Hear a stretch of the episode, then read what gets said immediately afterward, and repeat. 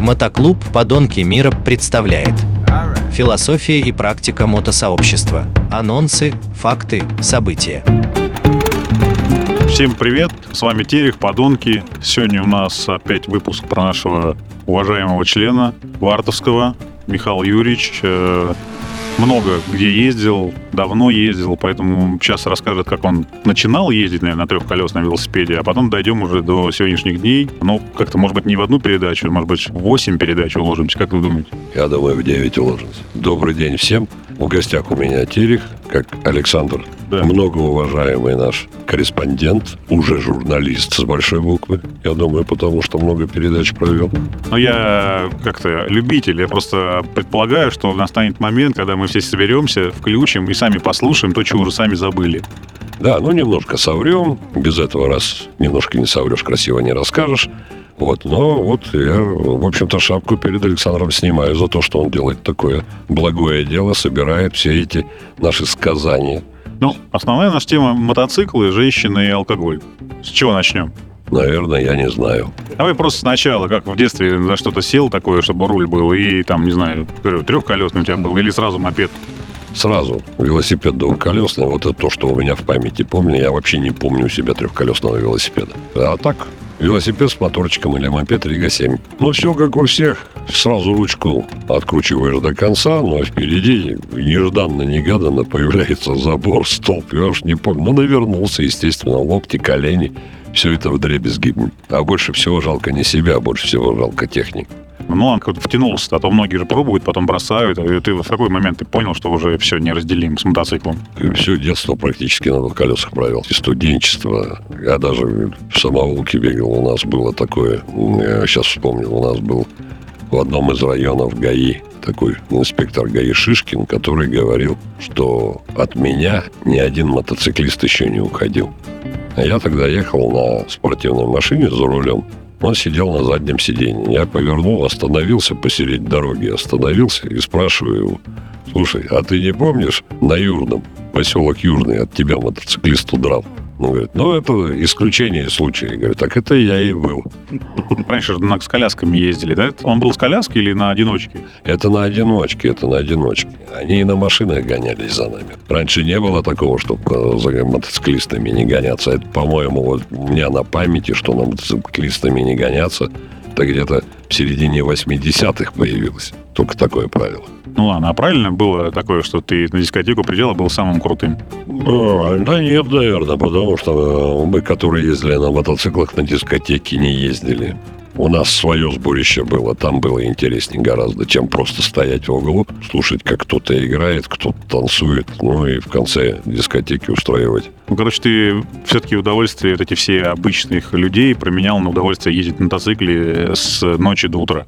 Да, есть такое, есть такое. Знаете, еще было такое, в Перми заводы есть такие, где есть магний. Вот оттуда вот магний воровали, привязывали к сапогам, к хромовым, на каблуки. И вот ночью едешь вечером, обе ноги на асфальт ставишь, а за тобой шлейф искр такой. Когда мы приехали в Пермь, а когда рассвет вот это пошел именно мотоциклизм, когда жили в гарнизоне, то там не очень покрасуешься там.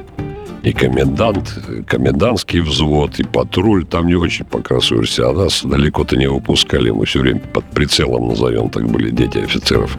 Вот. А в Перми уже было посвободнее. Своя тусовка была. Приезжали, тусовались, где-то разговаривали, где-то кто-то продавал, где-то что-то кто-то покупал. Девчонки атрибут неизменный. Тогда слово «телочки» не ходило, ну, в обороте не было. Тогда было слово там «девчонки», там иногда проскальзывало «герлы», потом это слово пропало снова, и снова там оно где-то появилось в 2000-х годах. Ну, а так вот, ну, был, Я вспомнил, подожди, получается, был не байкер, а рокер тогда. да, мы рокерами были тогда, мы не байкеры. А что, был клуб какой-то рокеров? Да не было, толпа была вот. Это, ну, чё мне, 70-е годы, какой клуб? У нас две категории слушателей, которые все знают и ездили, и такие будут посмеиваться, но все равно с удовольствием послушают, как у других это было. А есть те, которые не ездили, не знают, но видят по кино. Поэтому мы как бы рассказываем и для тех, и для других. Пускай как бы все поймут, как это все-таки кайфово на мотоцикле ехать. И ну, можно все променять на мотоцикл. Можно, можно все поменять на мотоцикл. Особенно дальние дороги, когда ты уезжаешь и едешь километров тысяч восемь. Вот это вот, вот удовольствие. У меня самое удивительное, я тут немножко забегая вперед скажу, с годами становимся все старше, все какие-то болезни на себя накапливаются за время езды. Я вам хочу сказать, что когда я приезжаю с мотопутешествия какого-то, ну, там 6 тысяч проехал, 5, там 10, неважно сколько, я вам хочу сказать, что давление у меня в течение 5-6 дней 110 на 70 держится. Ну, тогда мы открываем рубрику «Ваше здоровье» э, и как-то катайтесь на здоровье. Ну, в общем-то, правильно. Я вам хочу сказать еще одну вещь, что курение, как вы знаете, убивает, да? Так говорят. А я вам скажу, что мне моя э, вот жена э, разрешила курить за рулем на мотоцикле. Она не любит, когда я курю, но тем не менее она разрешила это делать. После такого случая, когда мы ехали куда-то в Европу, что ли, туда, да, где-то перед Брестом произошел такой случай, когда я пошел на обгон фуры, пошел, ну, ехал быстрее, ехал просто стал догонять фуру, и мне захотелось закурить. Я достал сигарету, включил прикуриватель и сбросил газ. До фуры оставалось метров 20, наверное. Я вот на сброшенном газе, может, 50, катился так и договор. Сзади меня никого не было. И в этот момент отлетает какое-то колесо от фуры. Колесо отлетает и скачет вот так по дороге. Да, я один раз как бы, ну, в машине ехал и видел, как полуось от трафика, тогда трафики были эти маршрутки, и полуось отскочила, она прыгала, и было ужасно. А второй раз я видел полуось, это когда ритуальщик показывал фотографию, когда ему в лобовое стекло на МКАДе жена ехала, воткнулся через лобовое стекло в подголовник. А я говорю, как же жена? Он говорит, она голову нагнула чуть в сторону. Поэтому, да, ужасное зрелище, ужасно. Ну, вот у меня, я говорю, лет пять назад в Пермской области видел, как от «Газели» отлетело колесо. Я не видел, как оно отлетело. Но я ехал в правом ряду, а в левом ряду вот это запас, э, колесо, которое отлетело, заднее колесо от «Газели», одно, не полностью. Там же двойные колеса успаренные. Одно колесо отлетело и влетело прямо в стекло в лобовое у машине по ходу, которая шла навстречу. Наша передача все время повествует два направления. Как это кайфово на мотоцикле и как это опасно. Я обычно в конце задаю вопрос, ну сейчас задам посередине уже. Вы рекомендуете кататься на мотоцикле или нет? А, я рекомендую, но только для тех людей, которые, в общем-то, чувствуют себя свободной. Потому что если ты зашуренный, тебе лучше не садиться, ты будешь ездить хуже, чем на машине. А свободный человек, он, в общем-то, он и так свободный. А мотоцикл еще больше, ну, у него крылья вырастают, вырастают у человека сзади, он на мотоцикле едет, он кайфует, все эти запахи все это красота. Я не говорю о запахах дизеля, я говорю о запахах цветущей травы, предположим, какие-то ромашки, какие-то запах жареного мяса по деревням проезжаешь, еще что-нибудь. Вот такой вот просто сладкие запахи, они, в общем-то... А вот эти сами рассветы, а закаты? Рассветы и закаты, вы знаете, ночевать в поле я уже не ночую.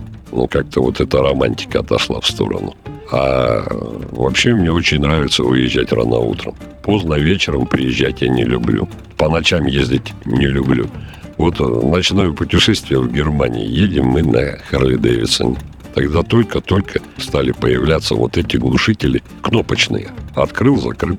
Громко-тихо, да? Громко-тихо, да. Вот мы едем. Естественно, ты едешь на трассе, у тебя открыты глушители. Ты едешь, едешь, едешь, едешь, въезжаешь в какую-то деревню. Я вижу по навигатору, что до отеля, до поворота осталось 300 метров. В это время из кустов выходит дяденька немецкий полицейский начинает руками махать. Я останавливаюсь, глушу мотоцикл. Самое интересное, то когда ты глушишь и включаешь снова зажигание, он встает в положение глушитель тихо, закрывается.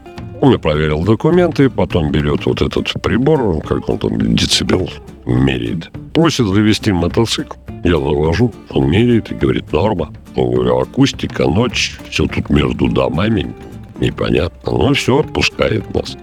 Мы садимся, все, едем к отелю. Ну, отъехав этих 100 метров, не случайно, а специально я открываю глушитель. И с открытыми глушителями поворачиваю налево, подъезжаю к отелю. Останавливаюсь там, захожу, говорю фамилию, что у меня бронь, там то-то-то-то. Вот, а одна девочка на ресепшене сидит, это где-то второй час ночи. Девочка на ресепшене сидит, поднимает глаза и смотрит не на меня, а мимо. Я думаю, у нее косоглазие, что ли. Посмотрел в глаза, нет, она нормально смотрит. Поворачиваю голову налево, а у меня за спиной полицейский стоит. И говорит, битте. И опять мы перед отелем начинаем газовать. Я говорю, мы сейчас весь отель разбудим. Все, это норма, норма, так и осталось, все, отъехали. Я говорил с применением английских, немецких слов, и жена еще переходила иногда на французский. А, да вы что, вы, было полное понимание, и ты типа просто, типа, я ничего не понимаю, все нормально у меня, да? Ну, понимаешь, когда ты говоришь при помощи... Самое главное слово надо говорить. Я вот говорю всегда вот этим европейским полицейским, что я с Сибири когда он говорит, так там же холодно, на, вот в этот, после этого выражения наши отношения теплеют. Короче, понятно, у тебя свой лайфхак. У меня-то лайфхак, я ничего не понимаю все время, они говорят, все, иди отсюда, езжай. Да, бывает и такое. Был такое, когда вот ездили мы с ребятами в 2007 году, по-моему, весной, ездили в Италию. Получилось так, что я был последним, но наш одноклубник Пушкин где-то чуть-чуть задержался, я остановился его подождать а он объехал фуру. Он меня просто не видел. Объехал фуру, и я его потерял. Я возвращался там, искал, потом проскочил, и, в общем, разъехались. Я пытался их все время догнать. И вышел на трассу с Рима, идет на Римени, А1 она называется. Она тогда была недостроена еще, сейчас не знаю. Вот, и меня там притормозили итальянские полицейские. Показали мне фотографии. И спереди, и сзади там знак 30 был. Скорость большая, знак 30 метров, участок метров 200-300, наверное, вот такой вот узкий просто. Знак поставлен 30. И везде постепенные ограничения стоят. Я как шел, так и прошел. У меня фотографии показывают 190 и 192. Фотография спереди 192, фотография сзади 190. Я же говорю, притормозил ведь. Но и в тот момент, ну что, говорить не умею, взятки давать не умею. Да, я отгадаю, дал ему наклейку нашу? Нет, нет. Я же сделал шаг назад от машины, и нога подвернулась и упал на колени перед полицейской машиной. Ну и решил включить в клоуна и сказал «Аллах Акбар». Второй полицейский, маленький, толстенький, он хохотал в машине до слез. В это время, в это время звонит мне Дикий и говорит «Ты где? Ты где?» Я говорю «У меня не ждите меня, езжайте, у меня проблемы с полицейскими, сейчас разберусь и поеду. На что меня вот этот серьезный полицейский спрашивает. У вас э, шеф полис, он по телефону-то разговаривал. Я говорю, найн, шеф, босс полис. После этого он засмеялся, они меня отпустили. Но самое интересное, что когда я подошел к ним и попросил, ребята, как меня догнать, где что, показываю на карте. Они мне, не помню, название деревни какой-то сказали, она как раз на карте была. Они хохотали в голос оба, а потом сказали, ты здесь, деревня здесь, а дороги параллельные. То есть я по другой дороге ехал. Они ехали по трассе 11, а я ехал по трассе 1. Так, у нас, к сожалению, история очень длинная, а передача короткая, поэтому надо разбить на несколько частей нашу передачу. Э, давайте мы сейчас э, такой э, экспресс-вопрос для тех, кто дослушал до конца. Какой мотоцикл лучше купить-то в итоге? Который вам нравится и подходит. Ну, как, не знаю, все же говорят там, кто-то говорит, купите маленький и маломощный, а кто-то говорит, бери сразу литр и газуй. А я говорю, бери литр и включай мозги. Понятно. Давайте э, сейчас в этот раз прощаемся. А с Михаилом Юрьевичем мы еще увидимся. У него большой опыт, большие истории. Я так понимаю, что все мы прочувствуем это все, э, впитаем и будем кайфовать не меньше, чем он от мотодвижения. Всем пока. С вами был Терех, Подонки. Пока. Мотоклуб «Подонки мира». Философия и практика мотосообщества. Анонсы, факты, события.